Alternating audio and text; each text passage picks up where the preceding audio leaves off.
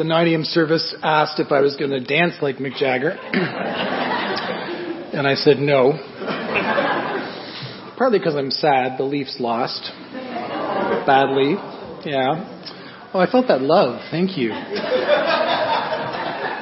We've just heard a song sung by Mick Jagger, performed by the Rolling Stones, and the chorus is I Can't Get No Satisfaction.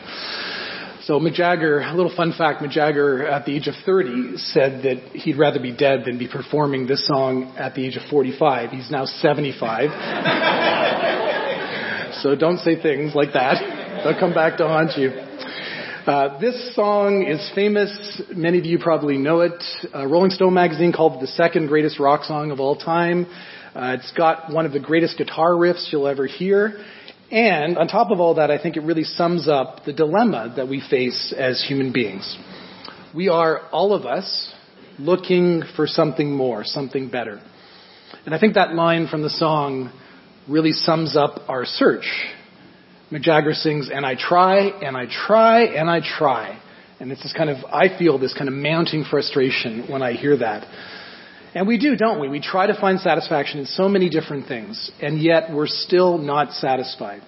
So today we're going to consider what the Bible has to say about what it might take to satisfy us. One thing we know for sure is that Jesus was constantly attracting people who were seeking satisfaction, whether they had questions for him, whether they were sick, whatever they were seeking, they came to him. And he still does that. Today we're going to pick up the story of Jesus in chapter 6 of John's account of his life. And I'm going to give you a little bit of, bit of background before we dive in to the passage we have for this morning. Jesus had been out traveling and healing sick people. And so a crowd had formed and was following him around. John tells us at the beginning of this chapter that the Jewish Passover was near. And John never wastes words. If John has a detail in his gospel, you can be sure, him especially among all the gospel writers, that's there for a reason. But the immediate problem was that this big crowd of people that was following Jesus was hungry. So Jesus asks Philip, where are we going to get bread to feed all these people? And Philip is kind of shocked and says to Jesus, You must be joking. We don't have that kind of money. We can't buy bread for these people. After all, didn't you tell us not to bring money for the journey? So Jesus finds five loaves and two fish. There's a little boy who actually brought some food, and he uses them to feed this massive crowd. Everyone eats, and we read that there were 12 baskets of food left over. And so now everyone's talking about this, right? They go back to the villages and word spreads like wildfire. Jesus fed the multitude in the wilderness, like Moses had fed the people of Israel with manna in the desert. When Jews celebrate Passover, as Jews will again this year, starting on Friday, and as they have for millennia, they remember the history of God's faithfulness. So they look back on God's mighty deeds to rescue them, and then they look into the future with renewed hope. And it was a sign of the Messiah that when he came, he would be able to feed his people all over again, like Moses had. But this would be an even greater Moses that they were anticipating. And when the crowd finds that Jesus can do this, they want to make him king, which ties this passage in nicely with Palm Sunday. Today, as you know, is Palm Sunday. We're not looking at the traditional Palm Sunday text, which we read as our call to worship. But there's a real connection here in terms of Passover and also in terms of people's expectations. They welcome Jesus, they want to put him on the throne, and then things end up quite differently. So we're going to pick up the story after all this has happened, but first let's pray together. Dear God, we thank you that you offer us a source of grace and truth like no other. And as we reflect on your word today, we pray that you would fill us all over again, or maybe for the very first time this morning, with a vision of who Jesus is.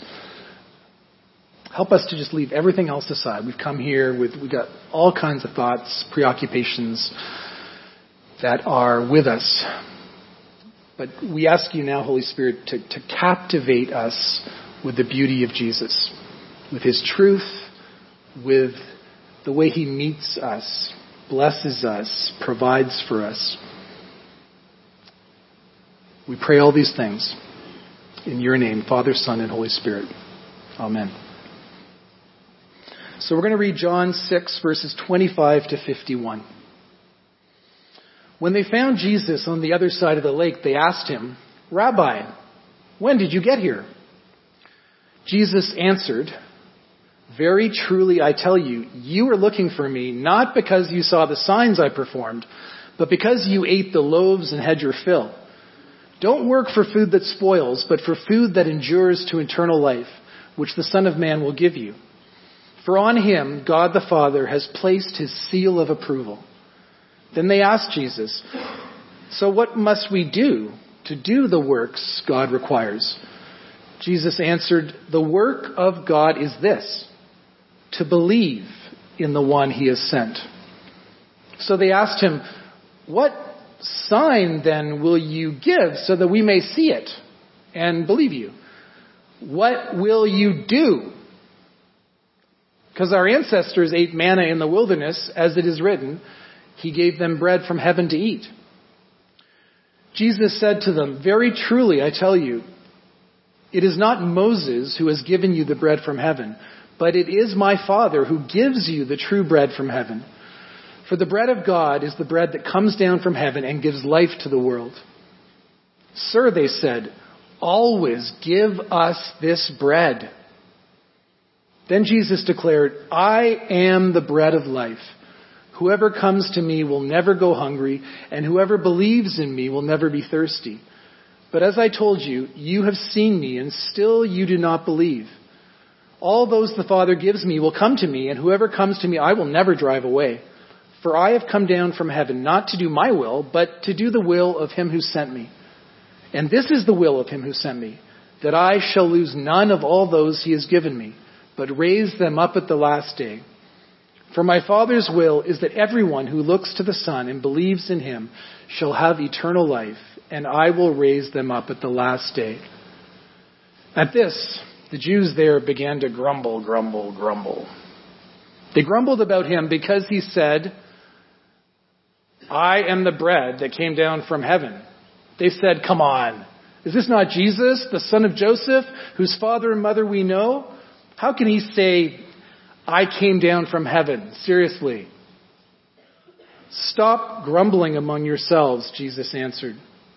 No one can come to me unless the Father who sent me draws them, and I will raise them up at the last day. It is written in the prophets, they will all be taught by God. Everyone who has heard the Father and learned from him comes to me. No one has seen the Father except the one who is from God. Only he has seen the Father. Very truly I tell you, the one who believes has eternal life. I am the bread of life. Your ancestors ate the manna in the wilderness, yet they died. But here is the bread that comes down from heaven, which anyone may eat and not die. I am the living bread that came down from heaven.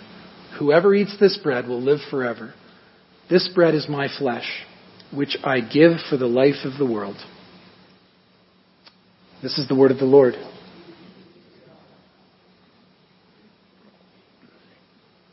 Did you know that we live in the richest society the world has ever seen?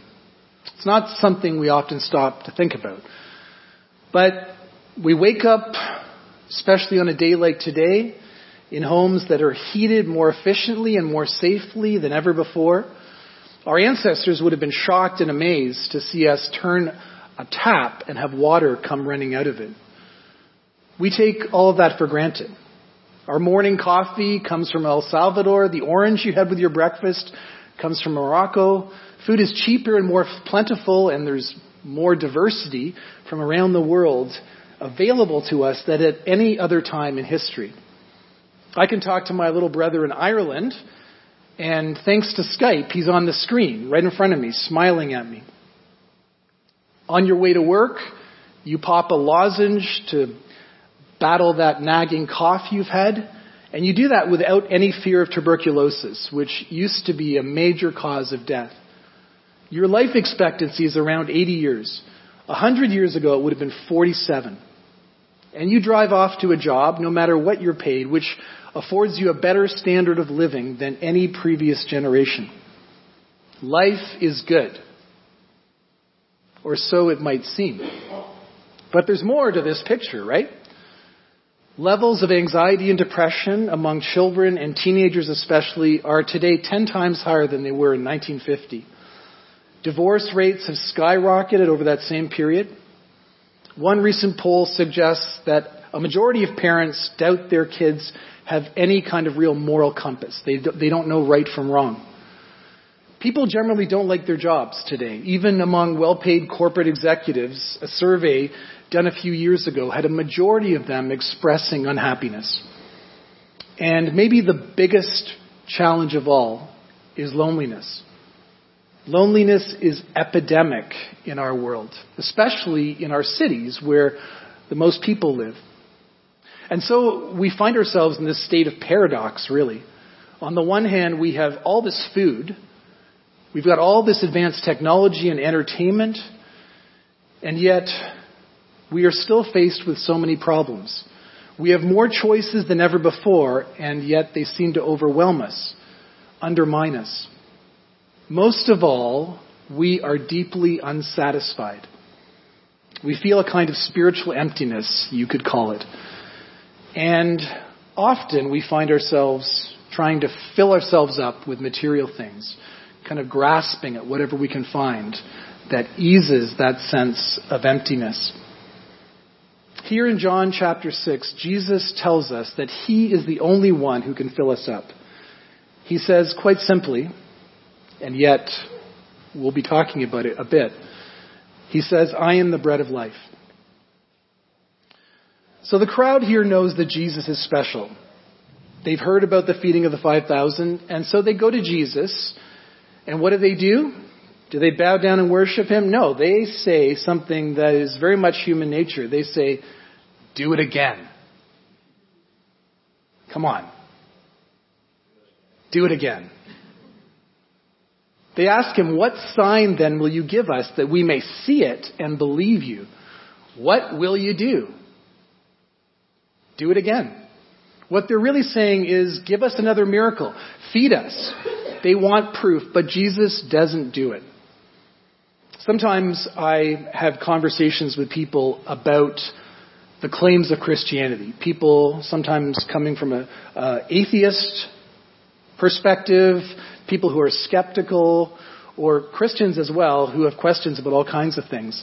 And I actually really love those conversations. Miracles are a point, a bone of contention for some people. But here's the thing often we think that back then people were different, that they believed in mythological things, and we're modern people who can rule out miracles. But the truth is that back in the time that Jesus walked the earth, for the people who witnessed them, miracles also were not enough. You can always explain miracles away. Right? Take the feeding of the 5,000, for example.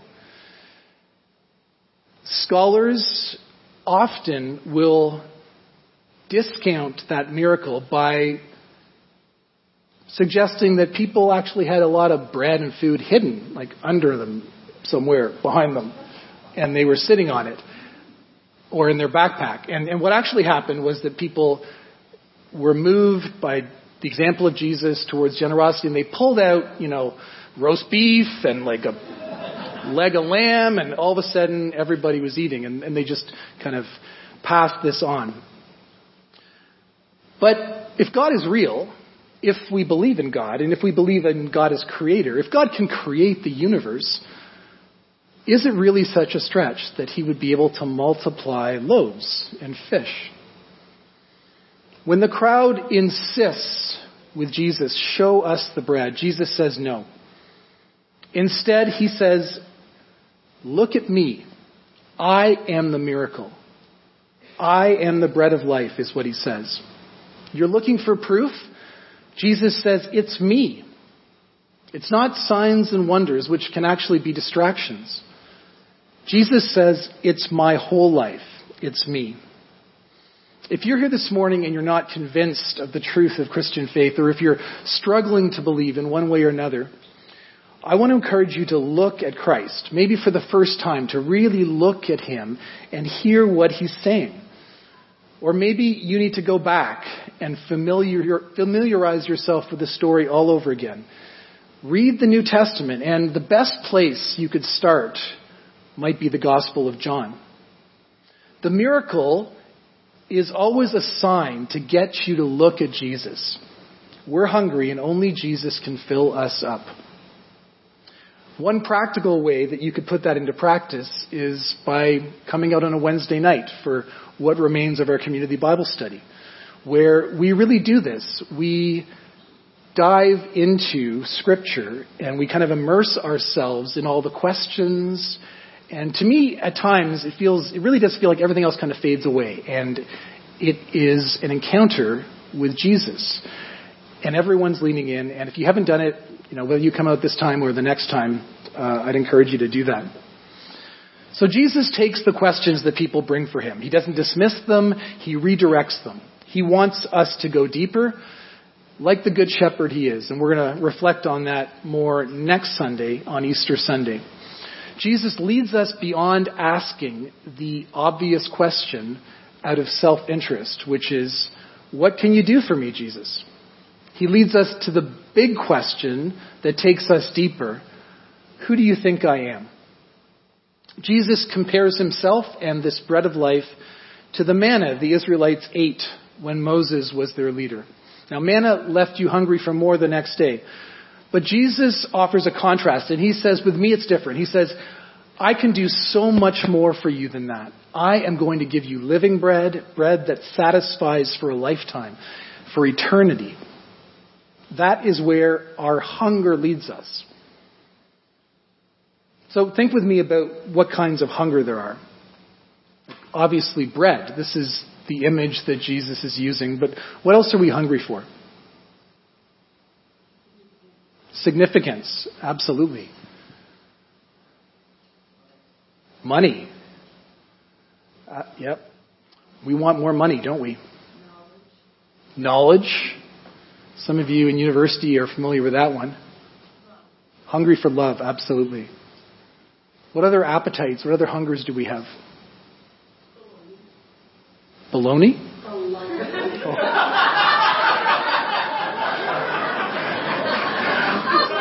Belonging, thank you. It's like. Bread and baloney, they go together. Like we absolutely we want we want to belong. And you know, many of us I think feel like we're adrift in exile, so belonging is huge for us, being part of a community and relationship with people. So we have all these kinds of hunger. I love the way that Blaise Pascal, the 17th century French mathematician and physicist and theologian, I love it when those things go together. I love the way Pascal puts this in his book with fragments of thoughts. The book is called Thoughts. And um, if you enjoy C.S. Lewis, at some point you might want to pick up Pascal because C.S. Lewis gets a lot of his thinking from Pascal. And he writes, Pascal writes, what else does our craving and our helplessness tell us but that man was once truly happy and all that remains is a trace, an emptiness within us? This we try in vain to fill with everything around us, though nothing can help, since this infinite abyss can only be filled by God Himself. This infinite abyss can only be filled by God Himself. So you think of those hungers that you have for all kinds of things, physical things, but also emotional, spiritual things, as tapping into this trace, as Pascal puts it, this emptiness that points back to a time when we were truly happy, to an origin for us where there was not the brokenness, the sadness, the suffering that we see in the world. We've got a deep hunger in us. deeper than hunger for food, deeper than hunger for relationships. And anything we try to fill that emptiness with, whether it's family, whether it's relationships, good things, success of one kind or another, money, some of the things we've already talked about, the approval of people, it's never going to satisfy us, the Bible says. Now, the Rolling Stones, I think, do a pretty good job of summing up our frustration, right? And we try, and we try, and we try, but we can't get no satisfaction. We can't get it not through our own planning, our own efforts, our own daydreaming about those things that we think if we had them would fulfill us. When they ask Jesus, what must we do? When they say to him, what do we need to do to do the works of God? They're asking for a job, right? They're asking for a list of things they can check off. They're asking for it to be easy, for it to be on the surface, really. And what Jesus says to them must have startled them and, I'm guessing, even frustrated them. Jesus responds by saying, Believe in me. That's what you have to do. We sang that song, Giver of Life, earlier, and it's such a great pairing with this passage, and such an amazing reminder that one of the deepest hungers we feel is for life. And we live in the shadow of death all the time. Whenever I do a funeral service, in the sermon, the, the meditation, I, I always make the point that death is not natural. And a few months ago, I was doing a funeral for someone up at St. Andrews Fergus, a church that I've been helping out with. And I, I did that again. I said that, you know, you'll hear in our world people say death is natural, you just need to accept it. Why fight it? But the Bible says something quite different. The Bible says death is wrong. And afterwards, over funeral sandwiches, you know those sandwiches, they're so good. I mean, it's, it's, can you get them somewhere? Like, other, the little egg salad sandwiches and like there's that ham thing, mushy ham. So good. This young woman came up to me and she was related to the person who had died and uh, she said to me that she felt that same unnaturalness about death. And she said that she had this sadness, not just because of the death of, I think it was her great aunt, but a general sadness in her life. A sadness and a loneliness. And she said to me, How can I get beyond that? How can I find hope in this time of grief, but also for my whole life? And I was, I dropped my egg salad sandwich, I think, because uh, it was a remarkable conversation. And and so I said to her that if she believes in God, how does God show himself to us? Is God just distant and doesn't really care? And I invited her to look at what Jesus says about who God is and who he is. And, and I preached from John 14, and, and she said that she wanted the hope that I was talking about that Jesus offers us. And I was able to pray with her right there in the funeral home, and it was it was amazing. I mean, if you've been to funerals, and I hope you have, because you know we just we hide death away, right? We pretend it's not happening. We fill our lives with the pretense that we're going to live forever, and we're not.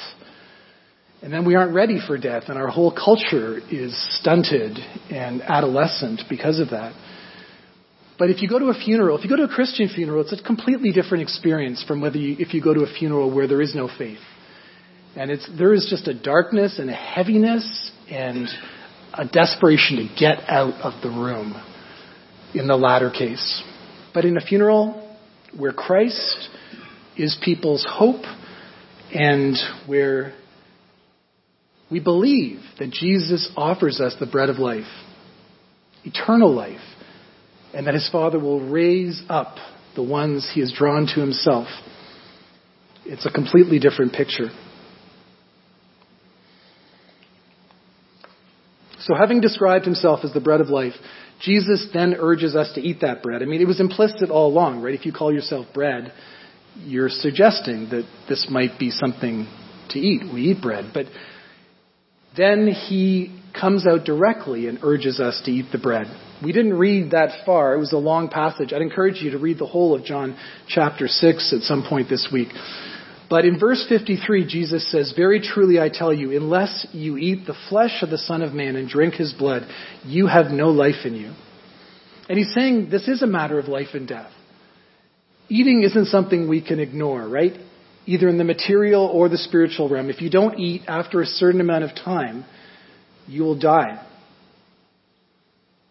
And so Jesus presses home the need for our response. What does he mean by eating this bread? Well, beyond the first response of faith, of, of believing in him, I think he's challenging us to be his disciples, to see our life with Jesus as a daily response of eating and feeding. And we're fed by Jesus in all sorts of ways, and they're practical things. We're fed by the sacramental life of the church. Jesus is referring here John is reflecting on the early Christian practice of the Eucharist, of communion, of the Lord's Supper, whatever you want to call it. And so through the sacraments, through communion and through baptism, we receive God's grace in an extraordinary way. We're also fed by God's words of life through a constant process of nourishment as we gather for worship on Sunday mornings, as we hear God's word preached, also we're nourished through our involvement in Christian community. This is not enough. We have small groups in which we build relationships, where we bear with one another, where we also bear who we actually are, where we get to the point in relationships where we can trust each other enough to no longer pretend that everything is okay. And then we pray out of that knowledge of one another. And we go back to Scripture to understand how it all fits together where God is calling us. In the end, we have life only as we eat. We have strength only as we feed on the one who is the bread of life. So if you're here this morning and you're feeling a level of dissatisfaction in your life, if you are frustrated, if you are anxious, then my word of encouragement to you is feed on him. Dig into his word. Remind yourself of the stories. Like the Jews at Passover, remember what God has told us about himself. And then also step into Christian community in a new way. Build those relationships, and you will be nourished. All of us have a spiritual hunger. Jesus tells us not to work for food that spoils. Once in a while, my kids don't eat their lunch, and then some time passes with their lunch in their school bag. Sometimes it's days, sometimes they find the craziest places to hide the food in, the, in the, the backpack. Sometimes it's weeks. And when you find it after weeks, you know, slices of cucumber look entirely different. Same thing with bologna. Bologna, I don't know what they put in bologna. It lasts for a while, but, but not indefinitely. Food that spoils rots away. It comes to an end. But food that endures to eternal life is what Jesus invites us into. Jesus says, I am the bread of life. In verses 34 to 40, he says, I, me, or mine 17 times. Normally we'd call that conceited, but Jesus is offering us something that no one else can. He's giving life and hope to the world. It's about Him. This is centered on Christ, or it has no center at all. And yet, this is also where he starts to drive people away. I mean, if, he, if Jesus had said, I have the bread of life, that would have been fine, I think. But he says, I am the bread of life. There's something about having the bread of life and going to the person who can give it to you that's easier. You can control it then. You can do what you want with it. And so the people grumble. They go from wanting to make him king to rejecting him. Sounds like Palm Sunday, doesn't it? They shouted their hosannas, and then, only days later, they crucified Jesus. And we're heading into that dark, darkness this week. We have our Good Friday service on Friday at 10 a.m., and I'd invite you to join us for that. The prayer room you've already heard about is open as of Thursday morning until Easter Sunday. Jesus is bread that fills us up a certain way. And the people who reject him, the story of his entering Jerusalem and the crowds turning on him reminds us of why he came. So,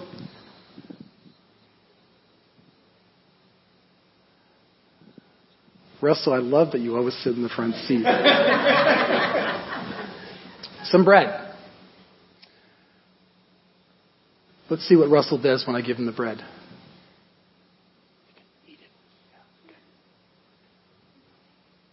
So what just happened? Something very ordinary, right? But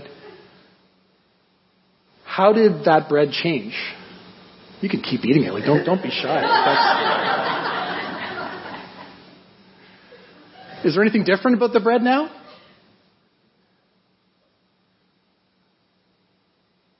Exactly the same as it was when it was at the front. How has it changed? It was given and it was broken. Absolutely. It was given and it was broken. For bread to be eaten, it must be torn into pieces. And so by using the image of bread, Jesus is saying he's prepared to be given and to be broken for us like bread, which if it stays intact, cannot be eaten, and we would starve. But Jesus promises that he will give us life, that in his brokenness, in his sacrifice for us at the cross, how he was torn into pieces for our sake, out of love for us, Jesus says, I am also the bread that is being broken for you. You are hungry and empty, and I can fill you up only as I give myself for you. And we say this when we celebrate communion, don't we? When everyone has the bread, we say, This is his body broken for us. And then when communion ends, we are sent out to break bread with one another, to share the bread we have. There are 12 baskets left over. So, where are you in this story? At the end of chapter 6 of John, a lot of people leave Jesus, including many disciples. But Peter says, Lord, to whom shall we go? Only you have the words of eternal life. Maybe you're a little confused like Peter. You know that you're a Christian and you have faith in Jesus, but you're wondering what comes next. You're wondering how you can grow in your faith. Or maybe you're like the boy who gave up his lunch and who would never have thought that Jesus could use his unimpressive barley loaves. But you're here because Jesus offers a life that no one else can, and you know it. Maybe you're hungry today. You're lonely. You can relate to the sadness we've been talking about, the emptiness, or it's possible you don't really care about this stuff, that you're here because someone brought you, or you're just at a point with your faith where it doesn't feel real. Whatever the case, Jesus is asking you to make him your life. That is the salvation he offers. Don't point to your life, point to him. And if you do that now, you will pass from death to life, he promises. He says, Feed on me. Make me your life. What does God require of us? To believe in the one he has sent, to trust in Jesus, to surrender our ambitions, our hopes, our plans to the one who promises to satisfy us completely, to meet all of our needs, even to lead us into eternal life.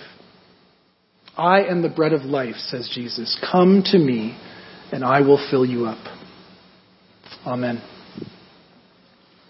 I'm going to invite you, as we pray a prayer of response, to to do something simple with your hands. There are rhythms to worship. There's a weekly rhythm. We gather on Sunday. There are ways we do things. We, we have Holy Week, Palm Sunday, Good Friday, Easter once a year. Something you might want to consider practicing is when we pray or when we worship on a Sunday morning, we all know that clenched fists say something, right? Open hands say something different. And when we open our hands, it's like a signal from our body, even if we're not feeling it in our mind and our heart, to open up to God's goodness. So, but today in particular, there's still some bread left, isn't there? As we open our hands, I want you to think about Jesus himself offering you good food, offering you bread that leads to eternal life. And who among us can wrap our heads around that? But to trust that Jesus is who he says he is, that he has conquered the grave, that he can forgive our sins, that he can make us new and whole again. How sweet is that? So if you feel comfortable doing that, I invite you to open your hands. Let's pray. Dear God, we thank you that even though we are skeptical people,